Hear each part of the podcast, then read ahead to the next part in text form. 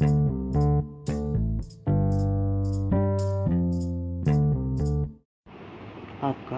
Beyond secrets के episode three में स्वागत है।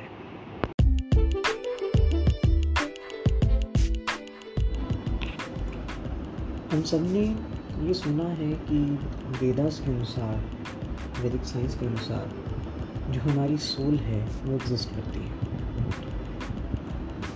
और हर रिलीजन में ये बात माननी है कि हमारी आत्मा एग्जिस्ट करती है। हालाँकि साइंस ने इस बात को भी पूरी तरह से नहीं माना है।